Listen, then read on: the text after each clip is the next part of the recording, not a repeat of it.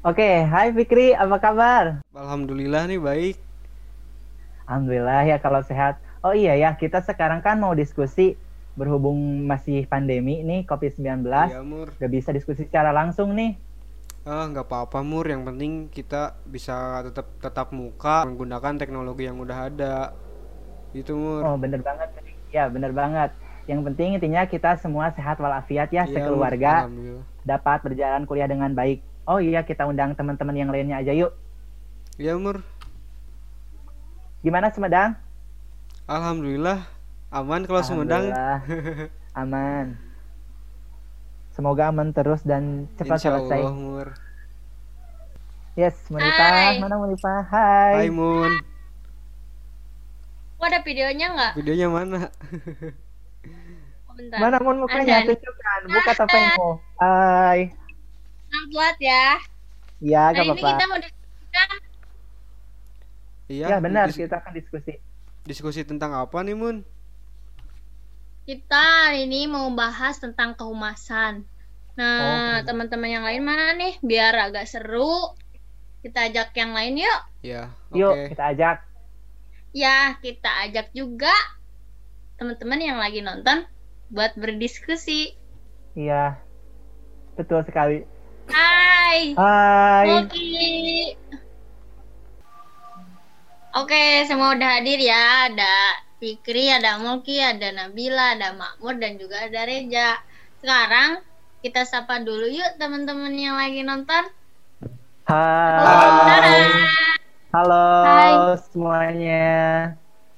Jadi, kami kelomp- dari kelompok 2 mata kuliah dasar-dasar kehumasan jurusan Ilmu Komunikasi Jurnalistik UIN Sunan Gunung Jati Bandung akan membahas tentang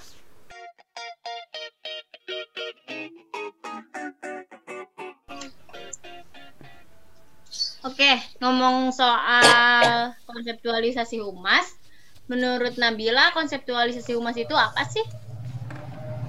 Kalau yang sebelumnya tugas se- seorang humas itu amat pelik dan luas. Karena itu dia harus mempunyai sebuah konsep dan harus selalu berpikir konseptual agar dalam operasionalnya mencapai tujuan dan sasaran.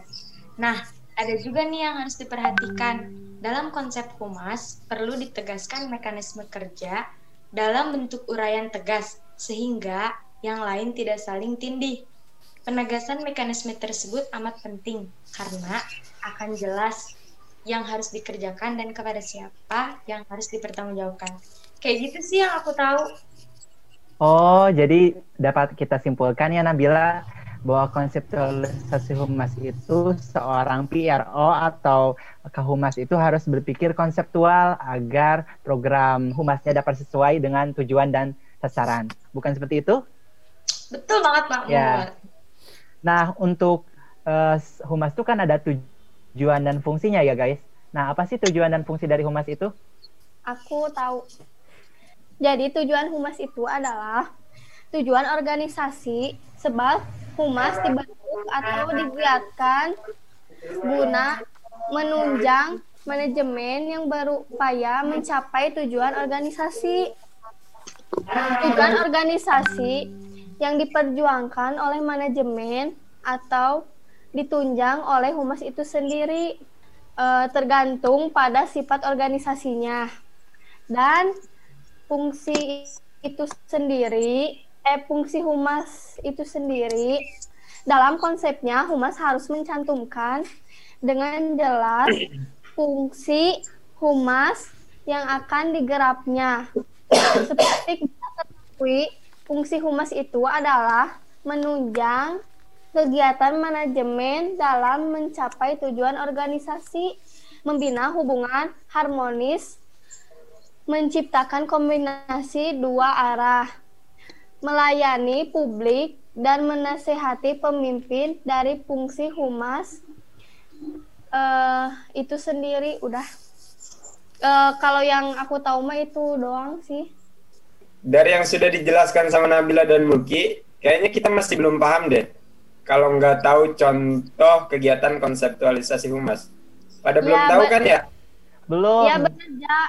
jelasin, belum, eh, jelasin dong. Jelasin. Oh, oke. Dijelasin ya contoh kegiatan konseptual, konseptualisasi humas. Proses konseptualisasi humas diisi kegiatan yang berkaitan dengan pembentukan konsep suatu kegiatan humas. Saya telah menelusuri beberapa artikel di media internet dan menemukan beberapa contoh bentuk kegiatan konseptualisasi humas. Nah, yang pertama sendiri ada menentukan core value Uh, jadi pada proses ini uh, kita merumuskan nilai utama dan pesan utama yang ingin dibawakan dalam kegiatan humas tersebut. Selanjutnya yang kedua ada menentukan sasaran. Pada proses ini menentukan kepada siapa kegiatan humas ditujukan. Hal ini penting karena dapat menentukan pesan seperti apa yang harus kita sampaikan untuk menunjang keberhasilan kegiatan humas sesuai dengan target audiens. Nah, selanjutnya ada general strategi.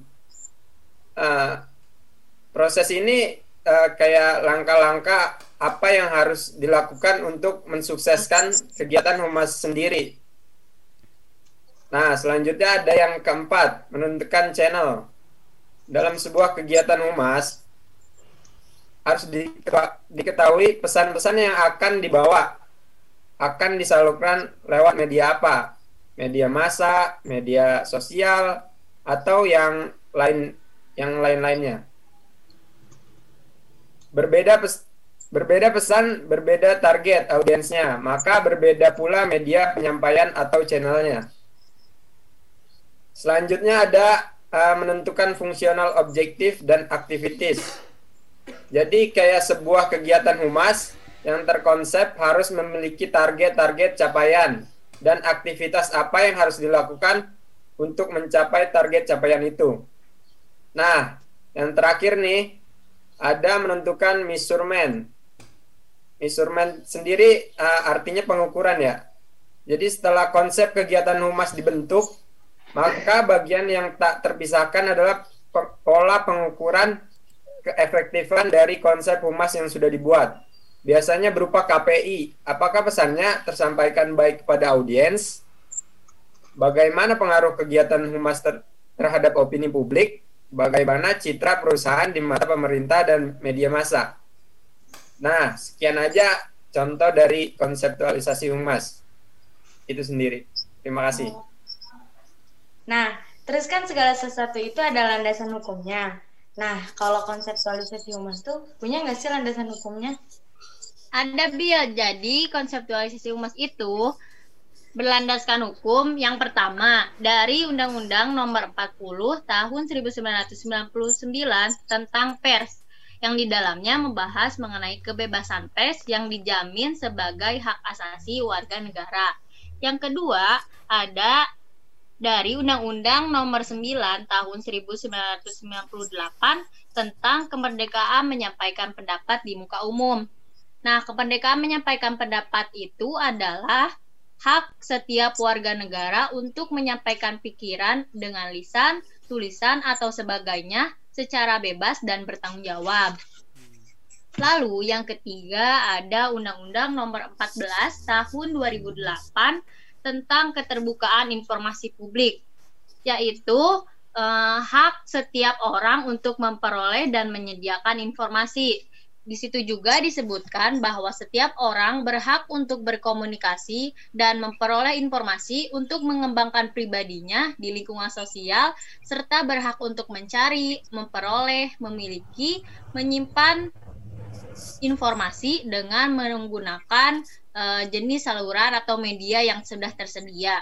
Dan yang terakhir ada kode etik perhumas. Di dalamnya itu ada komitmen pribadi, ada perilaku terhadap klien dan atasan, ada perilaku terhadap masyarakat dan media massa, dan juga ada perilaku terhadap sejawat. Jadi gitu, Bill. Oh, iya. Ngerti, ngerti. Hmm, oke, oke. Kalau peran PR itu sendiri dalam konseptualisasi humas seperti apa ya? Oke, aku akan jawab ya. Jadi peran PR itu sebenarnya sangat banyak ya dalam membuat konsepnya itu sendiri. Jadi seorang kahumas atau PRO (Public Relation Officer) harus berpikir konseptual, logis, dan sistematis agar keberlangsungan proses humas dapat sesuai dengan tujuan dan sasaran. Jadi intinya sebuah konsep dalam humas itu sangat penting dan menjadi gagasan ataupun ide pokok sebelum humas itu berjalan eh, secara eh, langsung. Apabila konsepnya bagus, maka hasilnya pun akan bagus dan apabila konsepnya kurang baik, maka nanti pun di kemudian kemudian hari mm, perjalanan dan kegiatan humas mungkin mengalami kecacatan atau kurang baik. Jadi dapat disimpulkan uh, public public relation without uh, concept is nothing, but public relation ba- with concept is something. Jadi public relation humas tanpa konsep akan jadi tidak apa-apa dan public relation atau humas dengan uh, konsep akan menjadi sesuatu hal gitu seperti itu. Dapat dipahami? Paham, paham. Iya, Mur. Paham. Paham. Mur. Wah udah banyak nih dari diskusi sekarang yang kita ketahuin. Jadi gimana nih? Udah selesai? Udah selesai ya kayaknya? Belum. Belum. Fikri, Kurang. Oh, belum. Ada lagi nih. Apa nih? Oke, nih, Pik? ada satu lagi nih yang Apa belum nih, dibahas, yaitu Apa Apa nih? Apa tuh? wah, Bumbunya. apa tuh? oke oke, mulai ya. Use case dalam kegiatan perusahaan atau lembaga yang berkaitan dengan kon- konseptualisasi humas. Nah, use case itu sendiri pengertiannya adalah interaksi yang saling berhubungan dan berkesinambungan antara publik internal dan publik eksternal atau dengan kata lain mengidentifikasi bagaimana proses transmisi dari dan informasi dari publik internal ke publik eksternal. Nah, kalau contohnya itu eh, kalau di lembaga pemerintahan ya eh, biasanya seperti ini. Bupati la- langsung ke sekretaris daer- daerah, kemudian menuju kepada humas, lalu disebarkan ke media, instansi sehingga sampai ke masyarakat. Gitu sih. Kalau use case untuk konseptualisasi humas ini. Oke. Ternyata banyak ya guys tentang humas itu ilmunya sangat banyak sekali. Iya, jadi gimana aja kesimpulannya? Kesimpulan mungkin Oh, Reza bisa disimpulkan. Ya. Nah, eh, kesimpulan yang bisa saya tarik dari semua materi yang dijelaskan teman-teman saya. Oh bentar, jadi konseptualisasi humas lahir dari pertanyaan dan keresahan awal. Untuk berlangsungnya kegiatan humas seorang ahli seorang ahli humas tak bisa berjalan sendiri. Oleh karena itu, maka terciptalah use case, yakni sebuah sistem atau alat ya, yang bisa membantu kinerja aktor dalam melaksanakan tugasnya.